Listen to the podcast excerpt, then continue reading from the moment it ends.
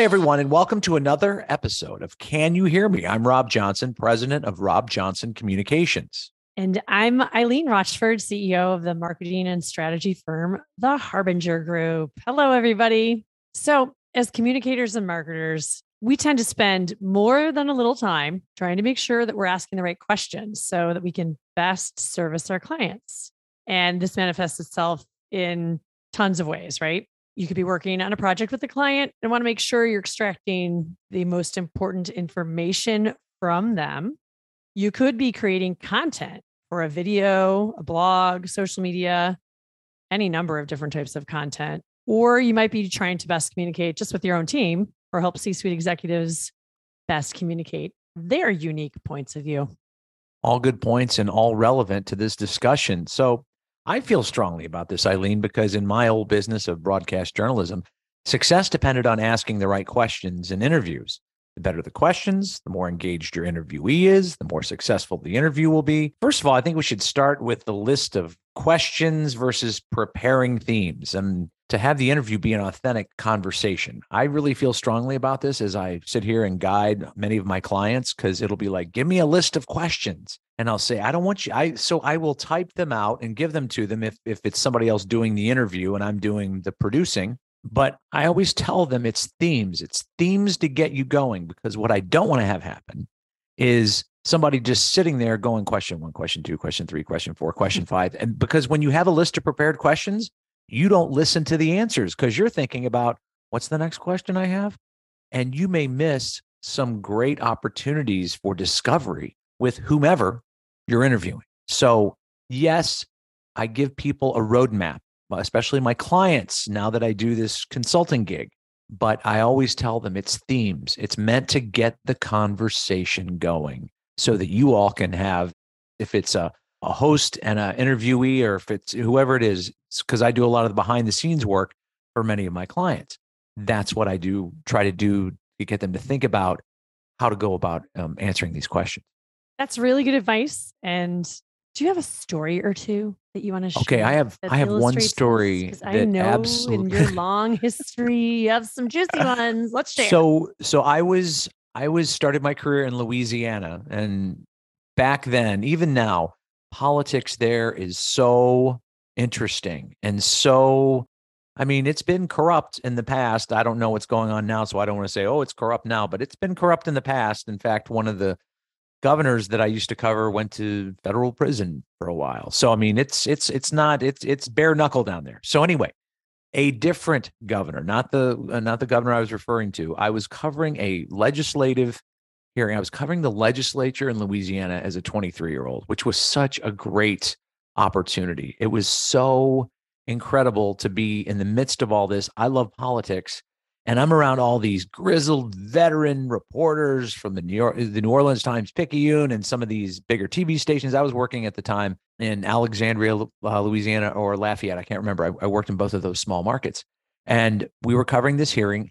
And Governor Buddy Roemer, who was the sitting governor at the time, who was not the man I was talking about earlier, Harvard graduate, smart guy, comes Wait, Harvard, out. Harvard the, people still go to jail, right? Um, they've they, they have done a lot. I mean, people in Illinois are like, yeah, tell me something, tell me something that's impressive. Um, because all of our guys do, not all, of them, a lot of them do. Um, so Governor Roemer walks out of the committee hearing, and I can't remember what it was and I had a list of questions. I'm a new reporter. I have a list of questions because I'm like, oh my gosh, when it comes to me, I better not forget what question I'm going to ask him. And so it's a gaggle of reporters outside the committee room hearing at the state capitol in Baton Rouge. And he starts answering questions. And then all of a sudden, it's my turn to ask a question. And I glance down briefly at my list of questions and I look up and I ask him the question. And the governor said, in front of all of the veteran reporters, Rob, are you do you have a list of questions? And i'm like uh, uh, yes. And everybody laughed and ha ha ha and nobody said it was the wrong thing to do but i got shamed by the then governor. And this is a 30 year old story. And that's the reason you didn't ask that well you did ask the question if i had a good story. That's the answer to the question why i don't have a list of questions all the time because i got shamed into doing it as a 23 year old so i you know, I went cold turkey on that the rest of my career. and, and even now, That's So- a great story. It also probably that experience probably really put you off guard and then it was a lot harder for you to think about what do I want to know if, if you know he's kind of like pseudo called on me so I'm going to blow my chance if I don't come up with something to ask him right I didn't want to be like, oh, what was that question? Let me look. And and I looked down, and that's mm. when I learned it's all going to be in my head. And and more and most importantly, this whole story. I know it's funny, and I I've told this story for years because I love it so much. The most important thing, as it's relevant to this audience, is if I and I said it earlier, if I have a list of questions, if I don't sit there and listen to what you say, Eileen, if I'm interviewing you and you say mm-hmm. something interesting to me and I'm looking at you and listening to you and being an active listener, which we'll get into later, I'm likely to hear something you say and that's where the conversation goes. And if it Yeah. doesn't go there, then I have the next question in my head. But if I Mhm. look down at my list of questions, you just said something really interesting. And I go, question three, da da da. It loses the whole interview loses its momentum. It loses its, I don't want to say it loses its relevance, but I'm saying you're missing an opportunity to have real interpersonal interaction. Yeah. Can we go back for a second? You made the point earlier that the better the questions, the more engaged your interviewee is, and hence the more successful your interview will be. I'd love to hear your thoughts on how do you get your interviewee engaged? What are Well, some of the, it's your always- tricks? Because you've it- you've it- interviewed thousands of people. That's true. I would say I always would go into an interview because at everybody's core, all of us, we like talking about ourselves. And you know why you'd be interviewing somebody that day. Why are they granting you an interview? What are you going to, what questions are important for your viewers or listeners in that case at the time to know? And so I would sit there and try to figure out what question am I going to ask of them about this particular subject that's going to engage them the most. It might start off with them patting themselves on the back. Hey, look how great I am and how good we did at this particular thing. But it's also it's also tough questions. It's also you know you want to sit there. It's it's not you know gotcha interviews. I know everybody's like, oh, it's a gotcha, and I'm like, yes, they're gotcha interviews. There's a few of them. There's also asking tough questions in an interview. And so the good questions, Eileen, are the questions where I say, if you're sitting on your couch at home and you're watching me on TV, what would Eileen want to know? What would Mike, what would her husband want to know? They're sitting there, just finished dinner and they're watching TV. I don't know. What what is relevant to to to the audience that's watching it? That's a good question. And more to the point too, never ask a yes and no question. yeah. Hey, were you the first one there? Yes. Because they could just say yes. Hmm. Moving on. So uh, don't ask a yes or no question and ask a question you think you're going to elicit an interesting response. And also think about who's the audience. So for me now, I think about my client and the and and clients who do various video I do video projects for. And I think about what's going to help them build their business. What discussion points are going to be interesting to the audience that would be watching them? yeah. Okay. I So hope I answered that. you did. Let's of. explore one more Yes. uh, related aspect here of interviewing. We often are interviewing people to create content, uh, say for social marketing, digital marketing, et cetera, which we alluded to a little earlier in the show. Sometimes these folks, you know, they're not marketers, right? They're just people who are kind of out in the world doing the job that's related to the industry, you know, we might be working for. So they're not experienced at talking to or being interviewed, shall we say, right? That's all. Right. And they might be a little nervous. So there's two things I'd love to explore right now. The first is how can you get them to feel comfortable and relax? And the second is how do we get them to open up? And this is related to all of the ways that, you know, interviewing is important to us as communicators. So we can apply this to lots and lots of things. So making people feel comfortable in your conversation so that they open up. What do you think is the key to that? Well, it's easier when you're working with a client because you've obviously done some prep work on the front end. So you have plenty of time to sit there and here are the questions we're going to, themes we're going to go over, you know, this or that. It's also the preamble. If you don't have as much time to do it, it's the preamble before that. So you're talking about an interview with a client where you're there to make them look their best and you want them to loosen up. And so you may be just talking about various things. anything to get them to loosen up. You don't want them to sit down and you're like, all right, here we go. And you, you want them to loosen up. Maybe they told a story about their family. Maybe they shared something with you that's maybe not even relevant to the interview. Or maybe it is. Maybe it's something you think of later and you can bring up. Even if it's not, though, you want them, you want to put them in. So whether it be preparation, whether it be preamble with them to loosen them up, that's how you get them to loosen up. And the thing I tell these folks all the time who may be more technical in nature and may not be the greatest communicators, I remind them that they are the subject matter experts. For this interview, for this interaction that we have, we're having right now, you know more about this subject than anybody else. And that should give you confidence. And you should be able to understand that there is no wrong answer. You know, a lot of, that's what the other thing I tell people. I mean, there's not a wrong answer. This isn't a, you know, if it's a working with clients, it's not a gotcha interview. It's me trying to extract the most interesting things uh, from you. But again, Eileen, with this or anything else, it always begins with preparation. Why is that person in that interview today? What are the most important points they have? You know, their central talking point, their supporting points. I don't want them to tell me everything they know about the subject because that's tedious. But let's prioritize our messages. And you and, and then when you when you do that in concert with preparing, then you're going to get good answers out of them. And then remind them, you're the subject matter expert. You're the expert. You know more than me about this. You know more than just about anybody about this. Yeah. And a lot of times it gives them confidence. Well, that's fantastic. So to sum up, because I loved your answer, it's so preparation looks like maybe ahead of time, letting the folks you're going to be interviewing know more details about what you're going to talk about, what's the purpose of the interview, what you're trying to get out of it. Maybe give them a little tee ups like oh, think of some anecdotes or stories that might exemplify yeah. x y or z. That's great. So that's awesome advice. And then the confidence building i love that because that is you know the ego stroke confidence building is always smart but i think sometimes we forget about that. So thank you for bringing that one up. I love it. Right but for people that are introverts or people that don't do this naturally. You want to give them every every opportunity to feel comfortable whether that's making them feel comfortable for the interview. And certainly it's always about preparation, uh, the work you do with them prior to going on, you know, doing the interview and and just making them understand that you know you know more than I do. You know more than anybody.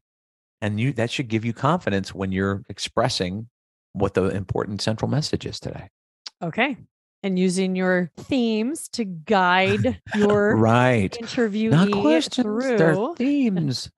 yeah, that's that's great though because I've been in more than one situation myself where it was a high stakes conversation, you know, with a very top level executive, two or three of those, and having lost my place and not being able to really put my finger on exactly what was the smart next question, I fell back on themes. So that yeah. that is excellent advice, and I think uh, folks will take that away as a great thing to to do to make how they approach I interview for work. content development, mm-hmm. networking, mm-hmm. interviewing. I mean, that's another thing. You know, you're you're feeling pretty nervous when you're being interviewed for a job. So sure. falling back on your themes is a great little tool. But the more prepared you are, prepared you are, the less yeah. nervous you are. That happens yeah. to everybody, right?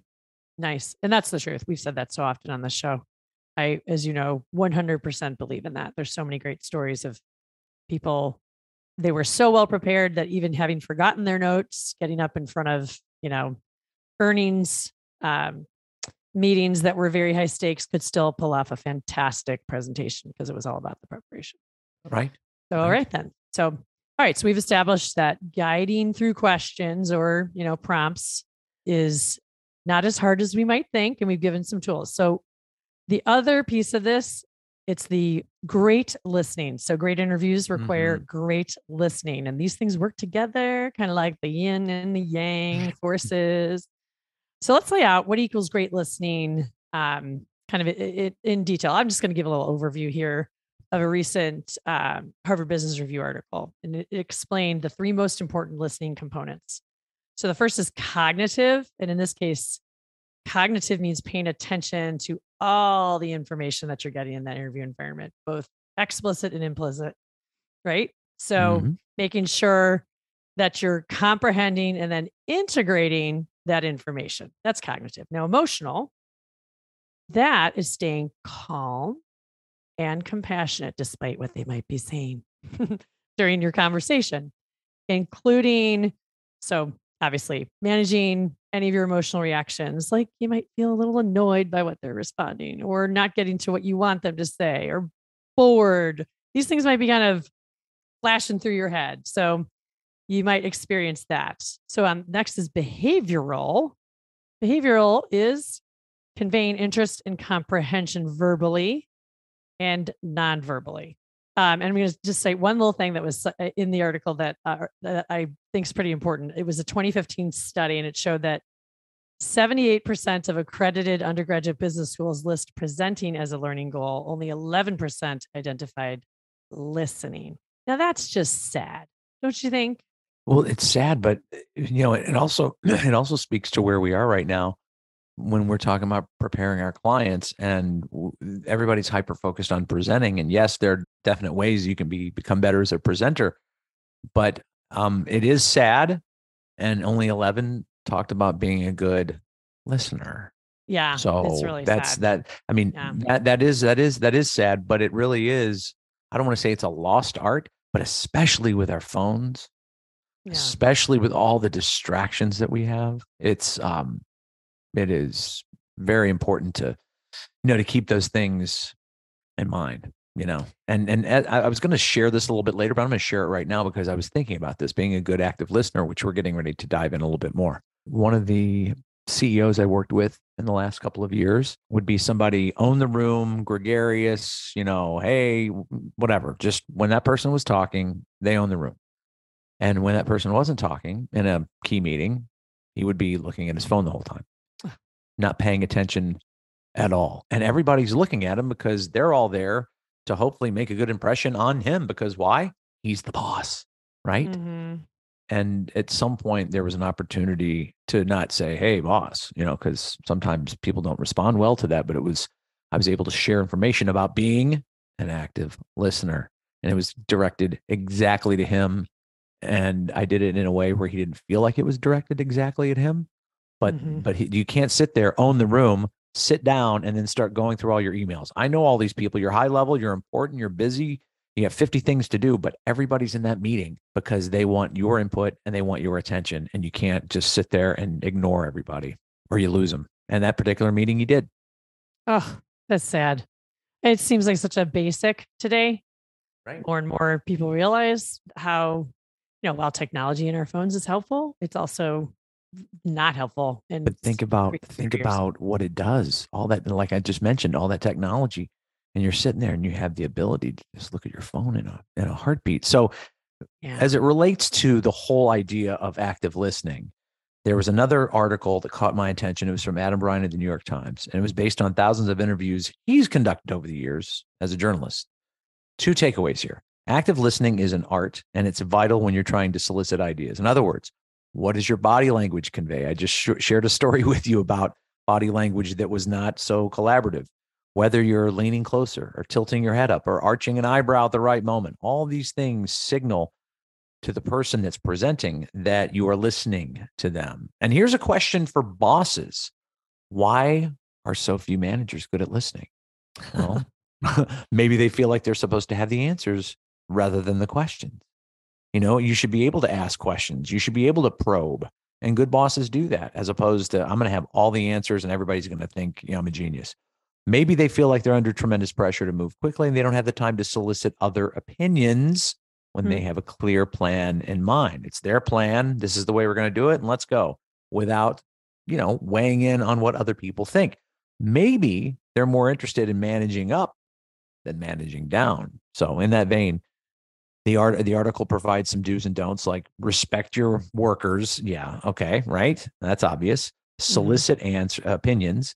Ask, what do you think? And don't assume you have all the answers or shut people out from forming a plan. Think about all that discovery that you can elicit by just asking a question. What do you think? What's your opinion?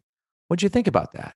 And all of a sudden, people feel empowered. They feel like their opinion matters. And all of a sudden, the conversation goes in a totally different direction rather than you sitting at a table and telling all your the people that work for you that here's what we're going to do. Da, da, da, go get them. That's not collaborative. That's you're not getting the best ideas for your company if one person's sharing them and other people's opinions are not valued. No doubt about that. And even in personal interactions, that applies.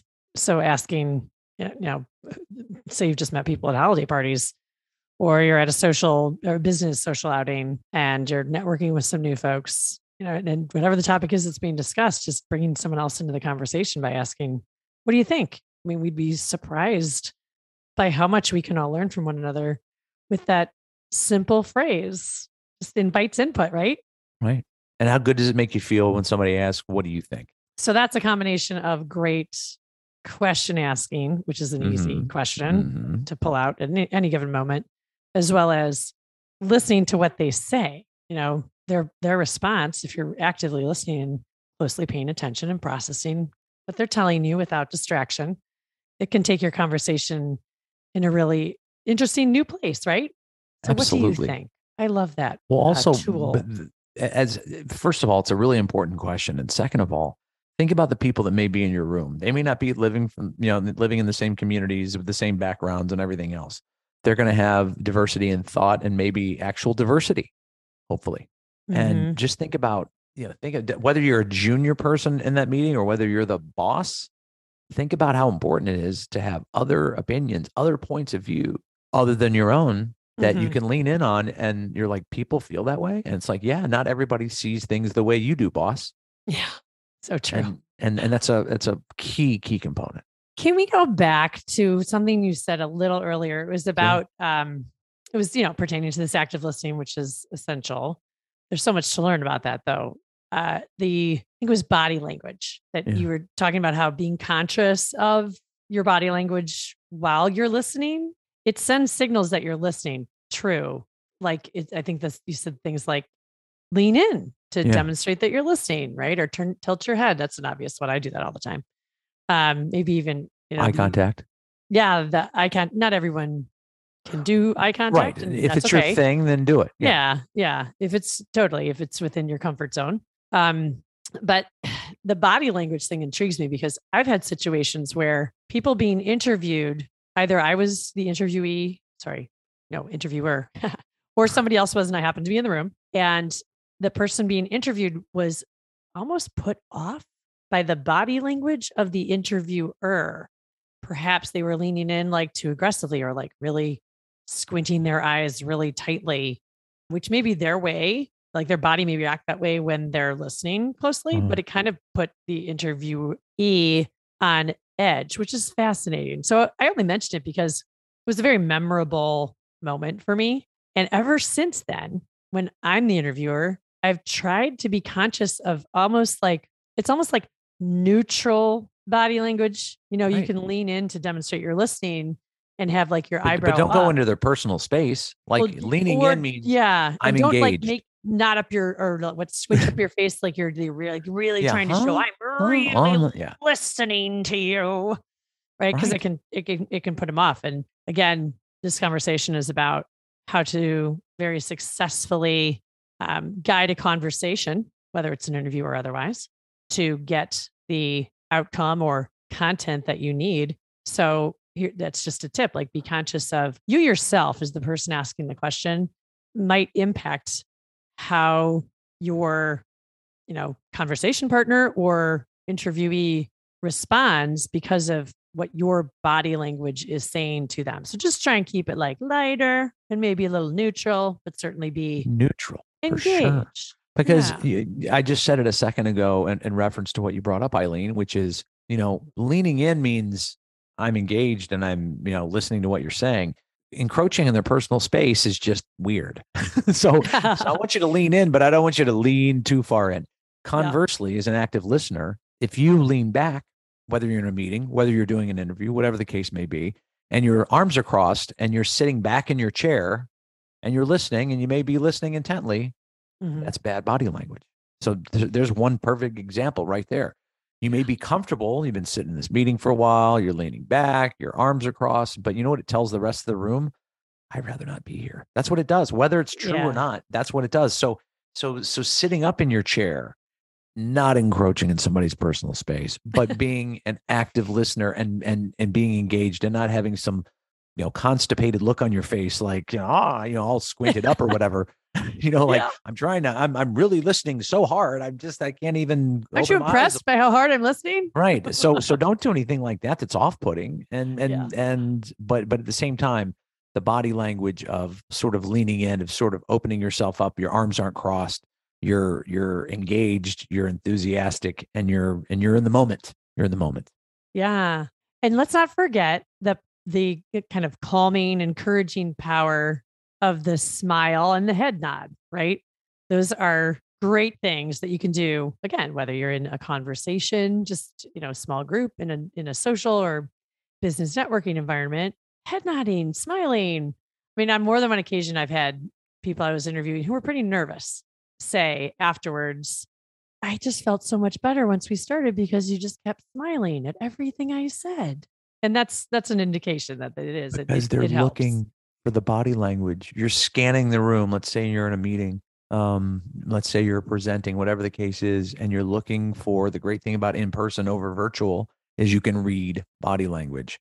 So I see somebody that's smiling. I see somebody that's nodding. I'm not locking in on them, but I'm going to make a pass at. I mean, not make a pass at it, but but but like have my eyes go toward them a fair amount because they're reinforcing what I'm trying to convey. You see what I'm saying? I do So so that smile, that nod, whatever. I'm like, oh, they're paying attention. They're not nodding off. they're they're they're engaged in what's They're going on. And this is going and this is going well. So again, I'm not locking in on them.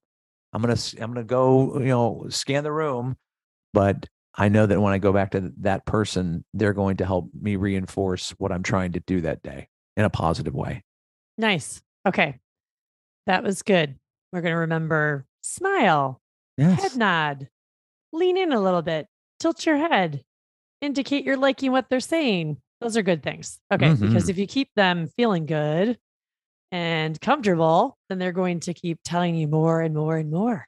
And that's Right. you, You, want you to may learn something you didn't think you were going to learn. And that's always the secret sauce, and nobody can ever anticipate it. But the odds of you going somewhere in, in an interview, getting an answer to a question that you weren't counting on is more likely if you're doing all those things. For sure. Asking the, the good questions um, has taken us all in wonderful directions in our lives. So, in the spirit of providing solutions, which is totally what we try to do here on Can You Hear Me? Let's go back to that Harvard Business Review article real quick because it had an awesome cheat sheet of nine tips to be a better listener. Okay. So, here we go. And this is Let's a great go. wrap up for the show, I think. So, number one, repeat people's last few words back to them If you need followed by number two, which is really important because it's linked to number one. Do not put it into your own words unless you Mhm. need to. Paraphrasing actually can have a negative cognitive effect. Don't Sure. do that. So just repeat the last few words back to them. Don't paraphrase it. Number three, and we've talked about this, offer nonverbal cues to show that you're listening, but only if it comes naturally to you. So that whole like eye Mhm. contact thing, that's why I mentioned that. That might not be your thing, but find something that is your thing so that you can use that as your way to showing to show, yeah, I'm with you. Right. Number four, pay attention to nonverbal cues. And I think we really went over that well. There's Yes. good nonverbal and there's bad nonverbal. right? Is there ever for Yeah. sure? So, five, ask more questions than you think you need to. And this I love because I find that people are very reluctant to do so, but definitely force yourself to ask one or two more than you think you want to or feel comfortable doing so. Ask an extra question. Number six is minimize the distractions as much as possible. That was your point about the stupid phone. That's crazy Right. Right. turn it off turn off all your alerts really you know you've said don't lock in and that means like you know keep your eyes on them at all moments but Right. lock in on the conversation Sure. so, meaning focus number seven is acknowledge shortcomings whatever that may mean. I'm not that, really that that means let's say you're you're you're distracted and you're not being the best active listener and if somebody Hmm. if you're having a if you're having some difficulty engaging and it's on you it might be okay to say listen i've there's a lot that's been going on today and i've been a little bit distracted but i've heard what you've said and you know so that's really what the acknowledged shortcomings means. It, it means if if you are not the best active listener if you're not the best participant that day and you you don't have to be the boss but mm-hmm. probably you, are it's okay to say there are a couple of things going on, and I apologize. I thought your presentation was excellent, and it was on me, and I heard what you said, and we will follow up. That's really Yeah. what that is. That's good. That's great. I like that. And that's nice. I mean, that makes me Sure. feel good that you don't always have to be totally on. Okay. So, number eight, don't rehearse your response while the person is talking. Mm. Oh my God. Yeah. And nine, Please, please. number nine is monitor your emotions. Now, I'll just say of that list of nine, number eight is one that I was, I don't even remember why I was exposed to this, but it was pretty young. I was pretty young. I was young in my career. And I believe I was working at Golin at the time. This this piece of advice was, you know, kind of imparted to me. And I have to tell you that 30 years later, I am still working on this one because it is so hard to resist that urge to think through where's your jumping in point? Where's the Mhm. point? I'm just going to insert what I want to say here. Right. And it is, it is the, it's the worst possible thing you can do. So, and I'm still working on it to this day. It's that's hard. gr- but that's terrific advice because I mean we all we all have things that we need to really concentrate on, and we could even go back to my story about the governor, which was I had already rehearsed my response while that person was still talking because I was going to my list of questions, and if I had I been an active listener, had I been really paying attention, I might have asked a better question that wasn't on the list. Yeah. Excellent point, Rob. So, um, Well but but but as it relates to monitoring your emotions too, you know, you want to come across and you know, in a authentic way with everybody, and you may hear something that may not be good news, but you have to be able to monitor that and not respond to it and not be emotional about it. So, I think those last two are are very important as we talk about some of these things as we close out this episode and give you some food for thought. And I'll recap those in our show notes so that, you know, everybody's got a nice little handy list uh, to refer to if they're interested in growing in this area. That's a great um, idea. Because most of us, certainly as marketers and communicators, can benefit from working hard and And the asking work good questions and listening. and the work never ends, does it, Eileen? Never. It never ends. No matter how good you think you are, it never ends. Well, that's going to do it for another edition of Can You Hear Me? We thank you so much for listening. I'm Rob Johnson. And I'm Eileen Rochford. Thanks, everybody. And remember, you can find us wherever you get your podcasts Apple, Spotify, Google Podcasts, and more. And don't forget to subscribe to Can You Hear Me?